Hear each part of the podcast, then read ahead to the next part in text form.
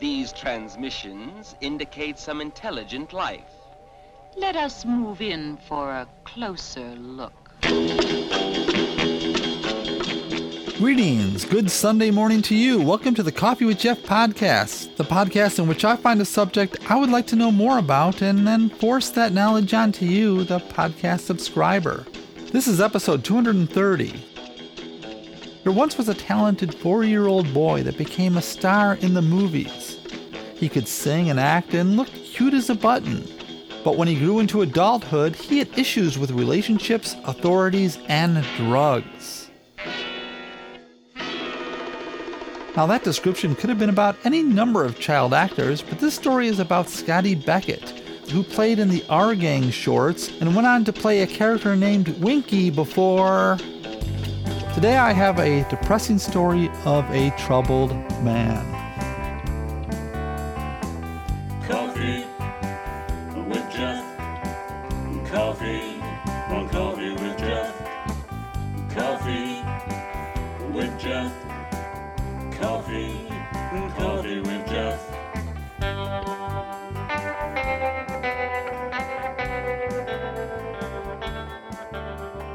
Fan of Mystery Science Theater 3000 like I am, you'll know who I'm talking about.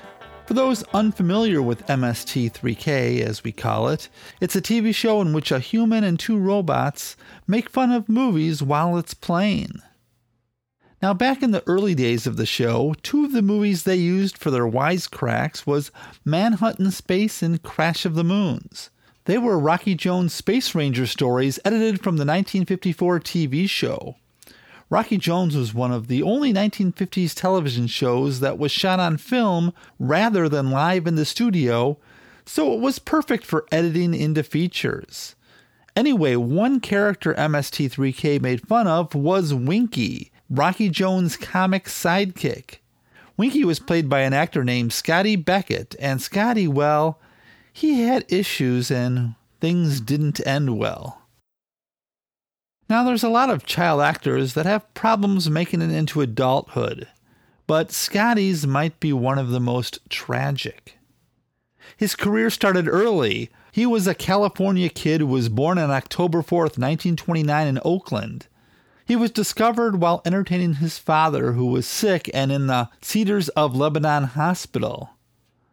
He was singing songs like Shuffle Off to Buffalo and In the Good Old Summertime, but he was singing them in pig Latin. The nurses took notice and took him around to entertain other patients.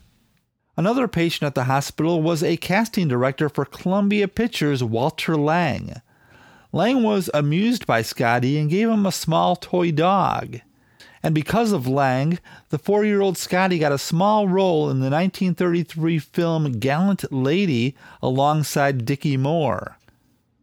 Now, if you've ever seen a picture of Scotty, you'll know that he was one of the cutest child actors ever, and he could sing and act.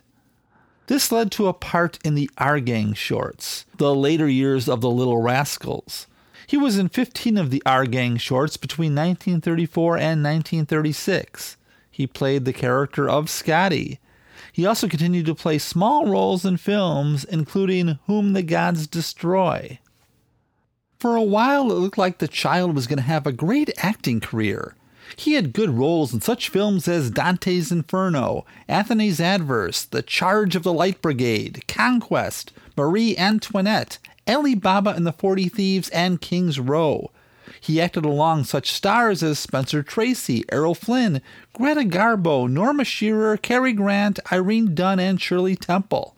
That's quite a resume for a person who wasn't even old enough to shave. He continued his acting career through high school, acting both on the stage and screen. One of his biggest roles was in the Jolson story, where he played young Al Jolson. When he was 18, things began to slip a little. He signed a contract with MGM in 1947, but the roles he was offered began to get smaller. While attending the University of Southern California, the teenager attempted to continue his acting career, but the pressure got a bit too much. On December 20th, 1948, he was behind the wheel when he made a wild turn on Sunset Boulevard. He was seen veering over the center line and crashing into another car. He was arrested on suspicion of drunk driving. At one point, he allegedly tried to get away from police, yelling, I want to go home. I won't go to jail. Scotty was convicted for getting behind the wheel after drinking bourbon at a frat party, and it resulted in a $150 fine. Over the next few years, he continued to get roles in films and seemed to be making the transition into more adult roles.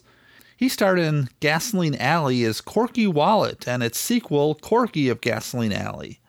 Both films co starred Jimmy Lydon, another young actor at the time. We'll get back to Lydon in a bit.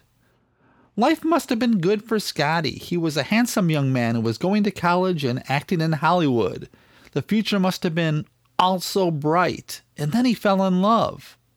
Well, I assume it was love that caused the 20 year old to elope with tennis star Beverly Baker in 1949. The two were married in Las Vegas, and on the surface they seemed like an adorable young couple, but you know, things are not always what they seemed. Just four short months later, Beverly sued Scotty for divorce. She listed mental cruelty and bodily injury for the separation. She told the court that he was insolent, arrogant, abusive, belligerent, and jealous. A judge ordered Scotty pay her $225 a month as alimony. But by the end of the year, his ex wife was engaged to another tennis star, and Scotty was also getting ready to get married again, this time to another Hollywood actor, Beverly J. Vickers, who acted under the name Sonny Vickers. The two were secretly married in Mexico. Now, Sonny's biggest films were Riding the Outlaw Trail, a Western, and A Yank in Korea, both from 1951. The truth is, Sonny didn't have much of an acting career, and from what I've read, she suffered from alcoholism, which may be why she and Scotty got along so well. The couple had a son, Scott Jr., and maybe, just maybe, one would hope, that Scotty learned something from his first marriage and was determined to make this one work. One thing he certainly didn't learn was not to drive drunk. The same year as his marriage and the birth of his son, Scotty was seen driving at night without lights, hitting a curb and then another car. He was intoxicated and arrested once again. But by 1953, things were looking up. He was signed to play in a new MGM TV space show that, unlike other shows at the time, wouldn't be done live but shot on film to allow for special effects.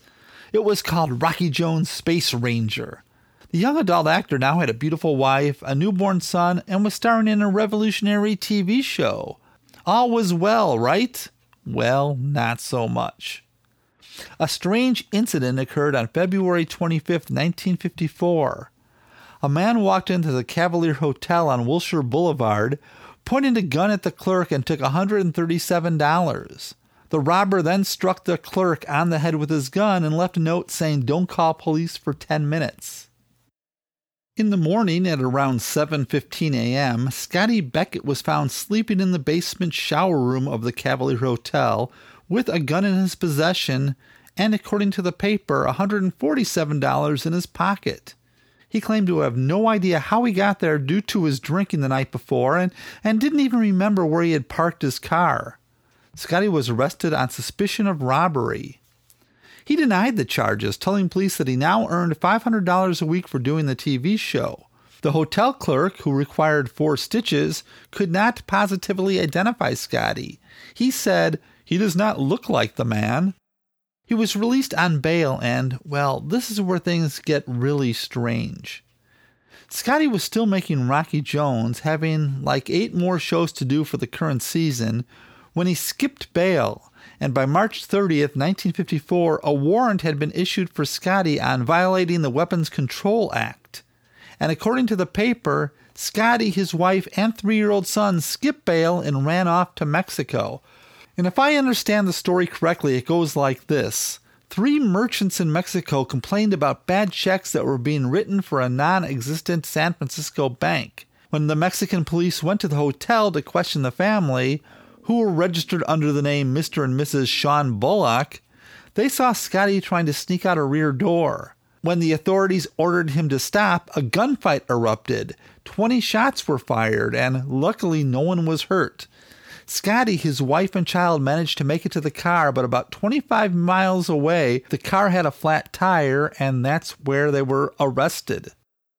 He was imprisoned for four months in a Mexican jail with his wife and child before agreeing to be extradited back to the United States.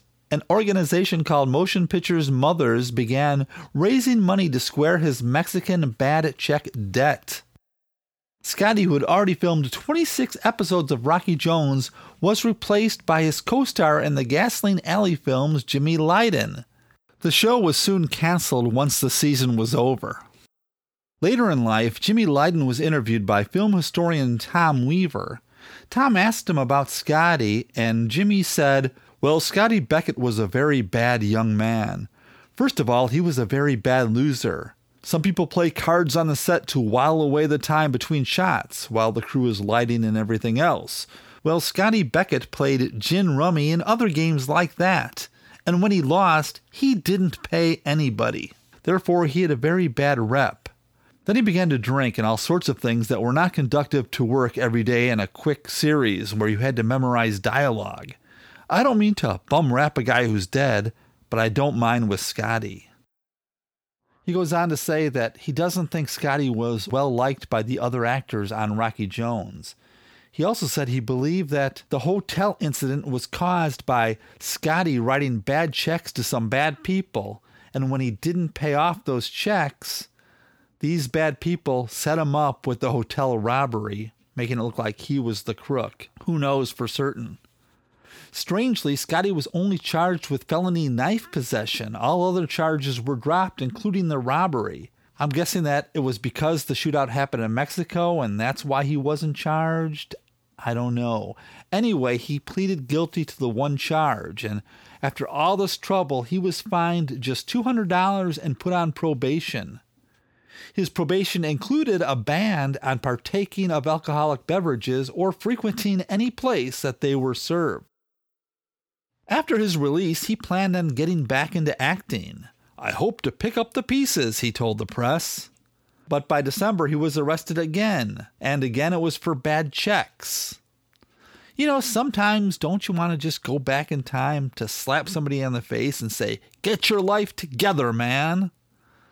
Over the next few years, he got a few small roles on TV, but not much. He had pretty much given up on acting. He tried other career paths, such as selling real estate, then selling cars, and he twice enrolled at universities with the intention of becoming a medical doctor. In 1957, the now 27 year old again was in the news. He was arrested at the Mexican border on drug charges. He was caught coming back into the United States with more than 200 stimulant capsules on his possession. He said the drugs had been prescribed for his wife by a Chihuahua Mexican physician. Scotty told reporters, I am not in trouble. In August of 1957, Beverly Jane Beckett, the actress Sonny Vickers, filed for divorce. Now, in an odd twist, Scotty began seeking to take custody of their five year old boy, saying that she should only have limited visits and only when she was not under the influence of alcohol. Hmm, I think that perhaps neither of these two were capable of raising a child. I say that because in September of that same year, Scotty was taken to the hospital after an overdose of drugs.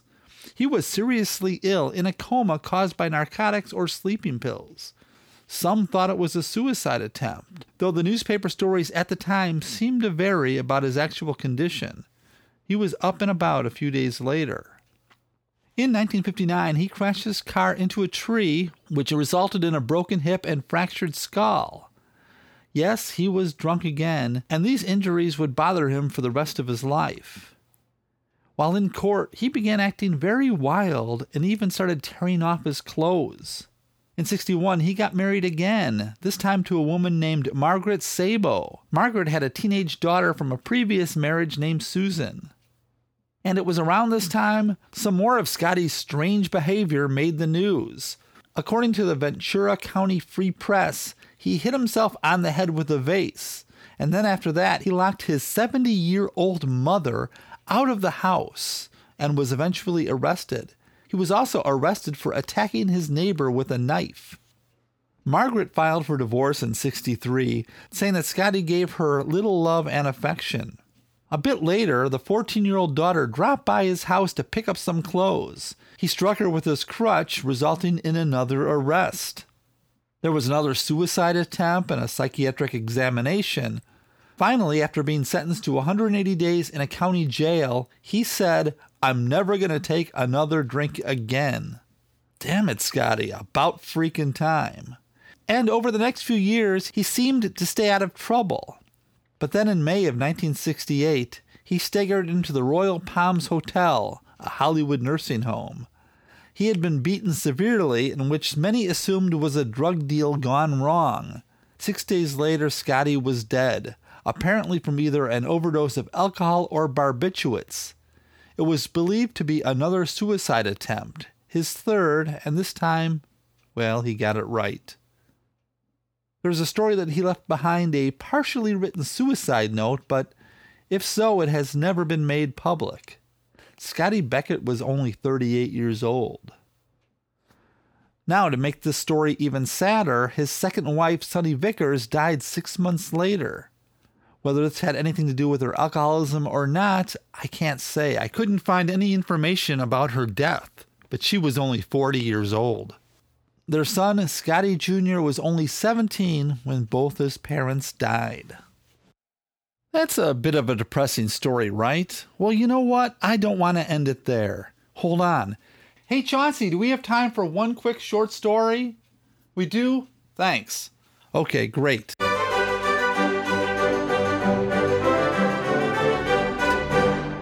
Now, last episode, you might remember, I did three short stories about amazing women. I actually had a fourth that I was going to tell, but there wasn't enough time, so here's the other story that was deleted from episode 229. Now, I've never been a fan of smoking. In fact, I don't understand smoking and I wish everybody would just stop. But I also support people's right to smoke if they please. It's their business, and as long as I don't have to breathe their smoke, go ahead and hurt yourself. Let me say, if you do smoke, think about giving it up. Anyway, here's the thing the right to smoke should be the same for everybody. But in the year 1908, there was a New York City alderman who didn't agree with that. His name was Timothy Sullivan, but he was known as Little Tim because his distinguished cousin was known as Big Tim Sullivan. Now, there were many people at the time who thought that women smoking was just wrong, and they definitely didn't like to see them do it in public. Little Tim said while he never saw a woman smoking on the streets of New York, he was sure that he would lose all respect for a lady if he did. And Tim was under a lot of pressure to do something about it. Christian lobbyists, like those from the Women's Christian Temperance Union, pressured him and other lawmakers to address the problems of ladies and cigarettes. This led to a proposed ordinance forbidding public smoking by ladies. Of course, men apparently could smoke anywhere they pleased, but you know. I don't know whether this is constitutional or not, little Tim said, according to the New York Times. But that doesn't make any difference. Public opinion is for it. And I never knew of an ordinance that brought so many letters to the men that introduced it. If public opinion is for a thing, it doesn't matter about the constitutionality. You know, I, I could be wrong here, but I think that uh, any elected official who says the Constitution doesn't matter shouldn't be in office. But maybe that's just me. Anyway, it was known as the Sullivan Ordinance and it passed quickly on January 21st, 1908. This act just didn't ban females from smoking in the streets and parks of the Big Apple, but also privately owned businesses like restaurant stores and hotels. For you younger kids out there, you must remember that before the 21st century, people were allowed to smoke everywhere. Anyway, many restaurants quickly rebelled, fearing they would lose business. They put up signs saying lady smokers are welcome. The law took effect on January 22nd. The day after, a woman whose name was Katie Mulcahy struck a match against the stone wall of a Bowery District building and lit a cigarette. Apparently unaware of the new law, she looked dumbfounded and confused as she was arrested by a nearby police officer. This was probably most likely what the backers of the new law wanted an arrest to bring attention to the new ordinance. But Katie was both outspoken and stubborn. In court, she protested, telling the judge, I've got as much right to smoke as you have. I've never heard of this new law, and I don't want to hear about it. No man shall dictate me. The arrest did have the effect of bringing attention to the new law, but probably not in the way the backers had hoped. While certain groups were happy, much of the public opinion was in support of Katie. And remember, this was at a time when many were fighting for women's rights, including the right to vote. So to them, this was a cause worth fighting for. For Katie, she was given a $5 fine, but she refused to pay it. And then, after looking closer at the wording of the new law, it said nothing about a fine or punishment, so Katie was released the next day, not having to pay the $5, and no record was ever made of her arrest. She was the first and only person arrested for breaking Sullivan's Law. Two weeks later, the mayor of New York, George B. McClellan Jr., vetoed the law and struck it from the books. I know of no provision of law which gives the Board of Aldermen the power to enact an ordinance of this kind, he said.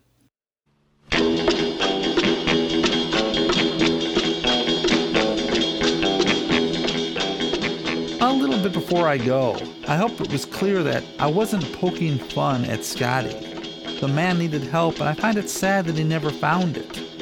I'm often amazed that a person who is constantly in trouble watching their lives go down the drain, don't at some point say, This isn't working. Can somebody help me? And you know, I never could find any information about his son, Scott Jr. As far as I can tell, he's still alive somewhere. As far as the second story about Katie Mulcahy and the New York short lived woman's ban on smoking, I couldn't find any verification that Katie Mulcahy was a real person.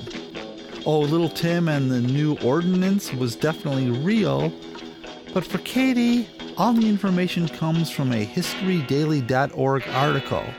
And I went through a lot of newspapers from the time on newspapers.com and I could find no mention of Katie or her arrest. There were two or three stories about the actual ordinance and about how it only lasted two weeks, but that was it. And of course, that doesn't mean it's not a true story, but I do like to verify these things, so. But it was a fun one, so what the hey. But anyway, how about the ending credits?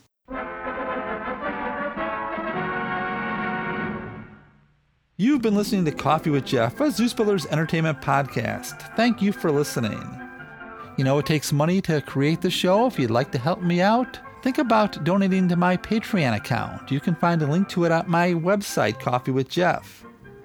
If you can't do that, why don't you just tell your friends about it or repost it or something? I'd be grateful. You can email me at coffeewithjeff at gmail.com for any reason, and you can also follow me on Twitter. My name on Twitter is Coffee with Jeff, all one word, and I have a Coffee with Jeff Facebook page that you can join. Be one of the cool people. Links to all the sources that I used to write today's episode are available at transistor.fm's Coffee with Jeff page for this episode. You can find a link at the Coffee with Jeff website.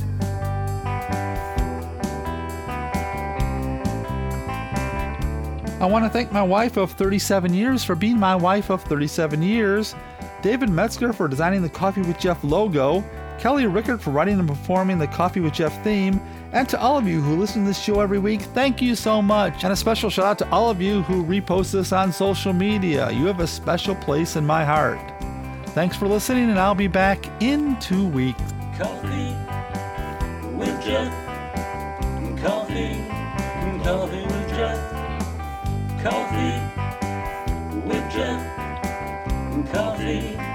coffee with Jeff. I once knew a man who used to drink his coffee black.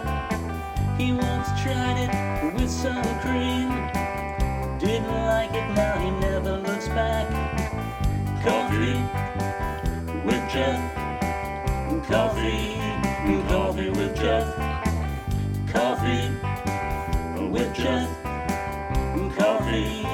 coffee with Jeff. Met a girl from Bean Town. Jeff was always hanging around. She drank tea, but that was okay. She was the dawn of Jeff's new day. Coffee with Jeff. Coffee. Coffee with Jeff. Coffee.